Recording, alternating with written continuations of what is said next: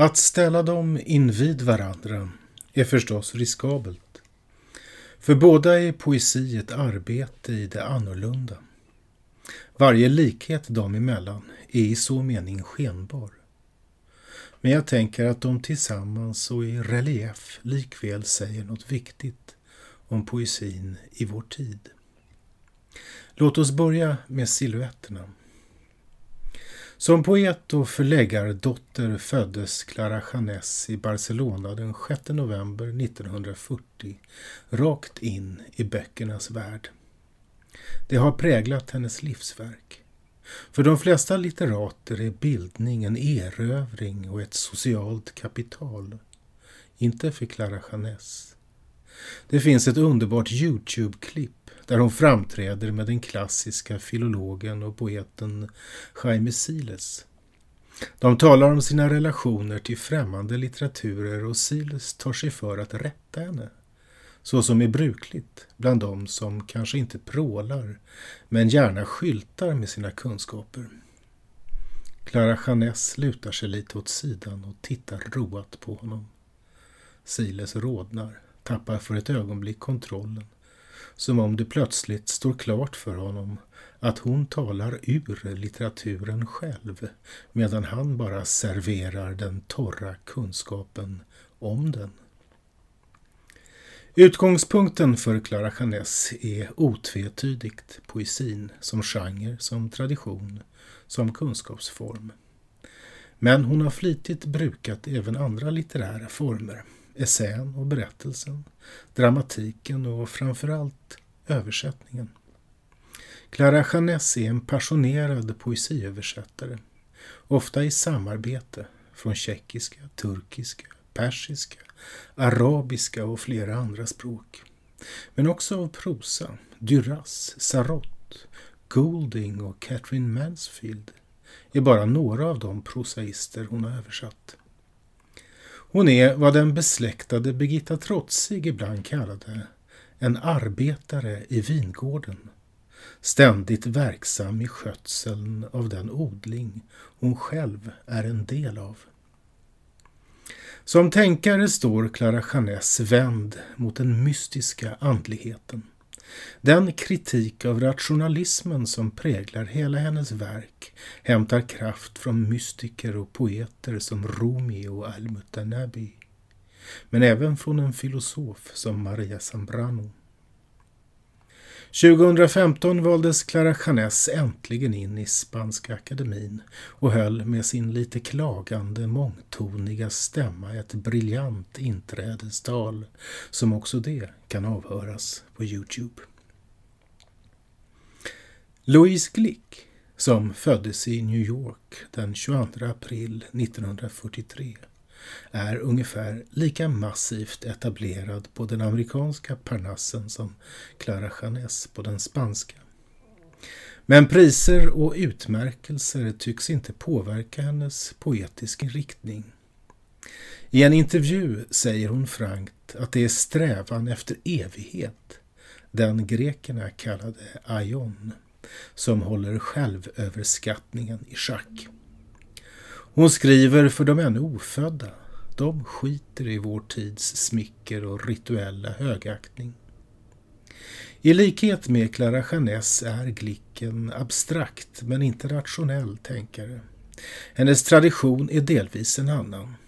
Hon är modern, urban, en New Yorker och hennes avgörande epifanier härrör snarare från psykoanalysen än från sufismen. Men båda poeterna har det gemensamt att de tar ställning för mytos framför logos. Drömmen, det omedvetna, extasen och framförallt just myterna står i centrum för deras författarskap. De två nya böcker som denna vår utkommit i översättning till svenska, Clara Janets Flod mot intet och Louise Glicks Averno ger syn för sägen. Floden är ju ett grundtopos i de flesta mytologier och Averno, eller Avernus, vulkankratern invid Cumae, ansågs under antiken vara en ingång till underjorden.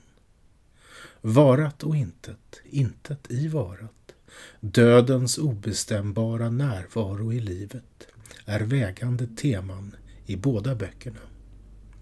Att upphäva det dialogiska, det dikotomiska, det evigt, det duala tänkandet är för båda poeterna en strävan.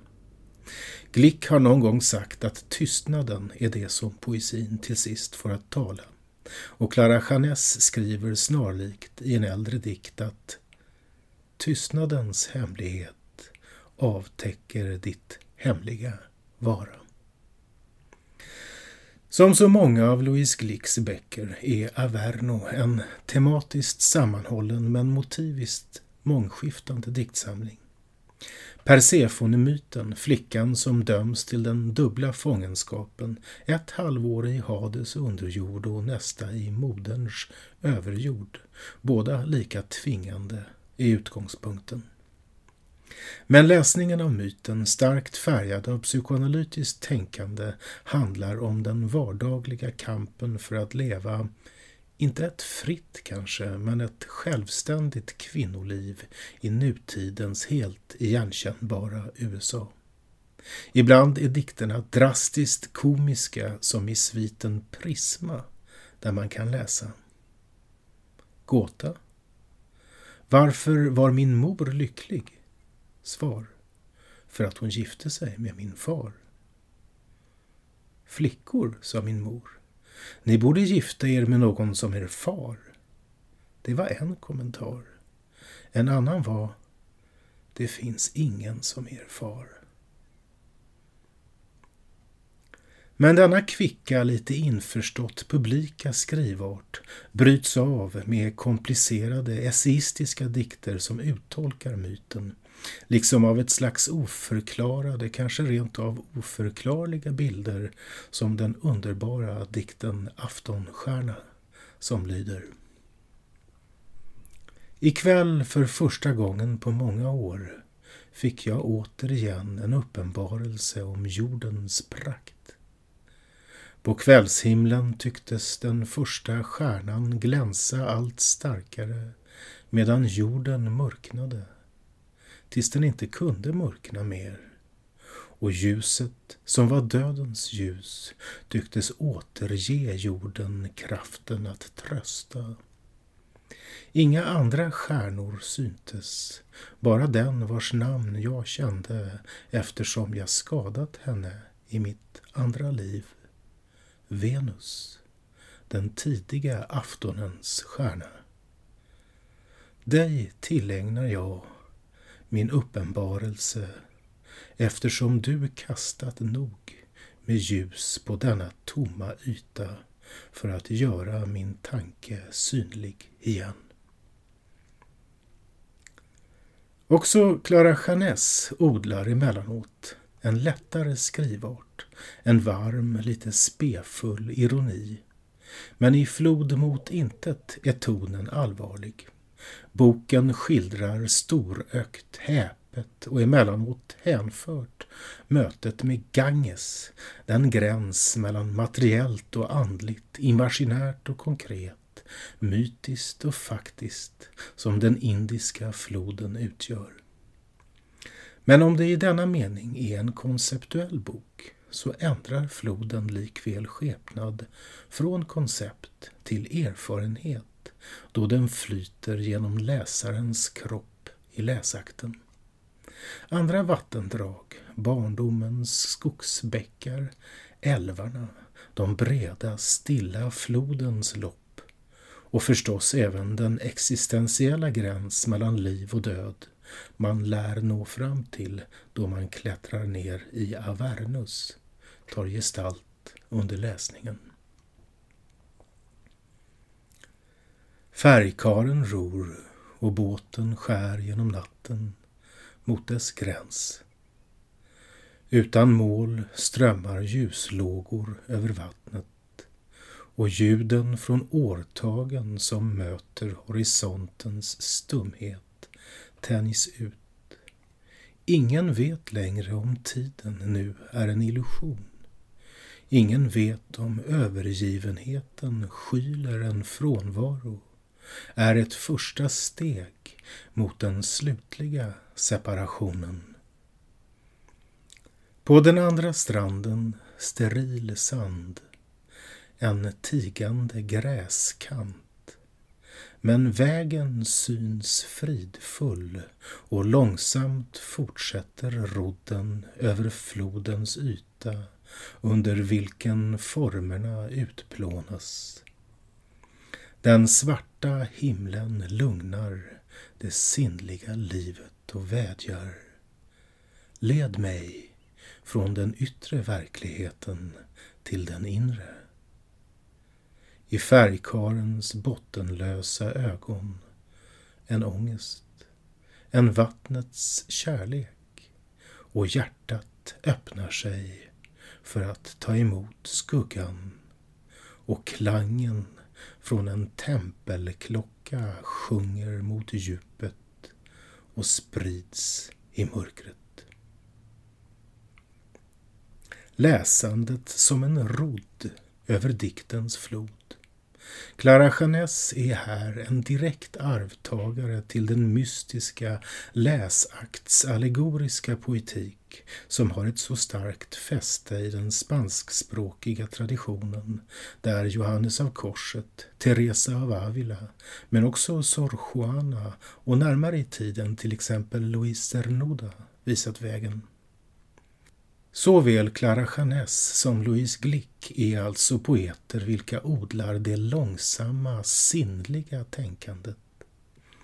Deras dikter begär att läsarna ställer sig själva, sin kropp, sin röst och sin fulla uppmärksamhet till deras förfogande. Ännu för tio år sedan, kanske till och med för fem, skulle deras poesi ha kunnat avfärdas som modernistisk. Idag låter sig poesin knappast förstås eller sorteras utifrån den objektiva filologins nomenklatur. Modernistisk lyrik, vad betyder det? I så mening ter sig de nu bra över 70-åriga poeterna paradoxalt samtida och poetologiskt edgy i sina verk hänvisar de till poesin förstådd inte som text utan som uppmärksamhetsform. Det saknar mening att ögna igenom deras böcker, sortera in dem i litteraturhistorien eller införliva deras namn i den personliga bildningens sociala kapital. Man måste gå den långa, den inre och undre vägen för att alls göra anspråk på att ha läst dem. Den samtida poesins fragmentariska panorama måste, menar jag, förstås i termer av uppmärksamhetsekonomi och i ljuset av den differentiering av uppmärksamhet vi lever med i den postdigitala offentligheten. Å ena extremen den flyktiga internetskolade poesi som slår ut i ögonblicket och sedan skingras. Facebook och Twitter-dikternas hit and vanish. Och den andra, den uppmärksamhetsintensiva poesi som Jeunesse och Glick representerar. Vilka kräver en performativ och genomgripande läsakt. Mitt intryck är avgjort att den senare polen för ögonblicket växer i inflytande. Det säger sig självt att sådan poesi kräver särskild sensibilitet av sina översättare. Svårigheten i Flod mot intet består i att dikterna måste få kropp i och genom läsarens röst. Den överordnade uppgiften handlar om att svenskan lika flodlikt ska rinna ur läsarens gap som det spanska originalet. Ingrid Wikström lyckas överlag väl. Det har blivit en översättning som lämpar sig för högläsning. Averno erbjuder större svårigheter. Den har flera stilnivåer, rymmer genrelekar och är mer komplex rytmiskt. Båda poeterna arbetar dessutom intertextuellt. Jonas Brun nämner särskilt i sitt uppslagsrika efterord Rilkes dikt Orfeus Eurydike Hermes. Men framförallt klingar Averno av engelskspråkig poesihistoria. Och inget är så svårt att översätta som dikters allusionsrum. Jonas Brun har förvaltat Glicks engelska ekokammare genom att mobilisera den svenska poesihistorien. Om Glicks poesi återkallar Keats, H.D. och Elizabeth Bishop klingar Bruns översättningar av Almqvist, Tranströmer och Anna Rydstedt. Kanske är det inte ens medvetet, bara ett vackert uttryck för att översättaren själv verkar i och genom en poetisk tradition. Låt mig till sist peka på en fundamental oenighet mellan böckerna. De två poeterna må ha likartade utgångspunkter och teman, men de är djupt oense i sina tankar kring dem. I centrum av Louise Glicks Averno står skillnadens våld. Hon skriver På ena sidan vandrar själen, på den andra lever människorna i skräck. Däremellan försvinnandets avgrund. Persefone är ju en gränsvarelse som slits fram och åter mellan oförenligheter. Glicks poesi är här genomfört tragisk. Vi uppenbaras som människor just i vår oförmåga att resignera inför insikten att avgrunden är vår enda grund. Clara Jeunesse däremot väljer inte avgrunden utan just floden till skillnadens tecken. I så mening erbjuder flod mot intet en genuin gränsupplevelse. Louise Glick insisterar på skillnadens våld. Det oförsonliga är vårt villkor. För Clara Janess är det en djupt otillfredsställande idé. En helt central aspekt av hennes poetiska tänkande handlar om att utforska själva skillnaden. Här går hon i Maria Zambranos fotspår. I en av sina många texter om den stora spanska filosofen skriver Clara Jeunesse om begreppet aurora, morgonrodnad, det begrepp som Zambrano till slut finner fram till för att kunna tänka skillnad bortom våldet. Morgonrodnaden, skriver Jeunesse, innebär ett uppvaknande och erinrar samtidigt om att det föregåtts av dröm. Den är gränsen emellan de båda. Och samtidigt, och här citerar hon Zambrano, kungör den en ojämförlig tystnad, avslöjandets tystnad. Detta moment, då skillnaden avslöjar sig som tecken för ett annat, för det onämnbara vi ibland hjälplöst omtalar som tystnad eller intet, är det Clara Janets bok söker sig mot. Det handlar inte om försoning, utan om att byta skillnad mot möte. Se, säger horisonten och låter en fuktig bris stiga där glöden slocknat. Hejda då den häpna gesten. Ty kroppen ska öppna sig i vita stråk mot kraften som drar mot mittpunkten. Det ska komma vita kronblad och återskapa lotusen. Andningen ska dämpas och en drömmens stillhet flöda över trapporna.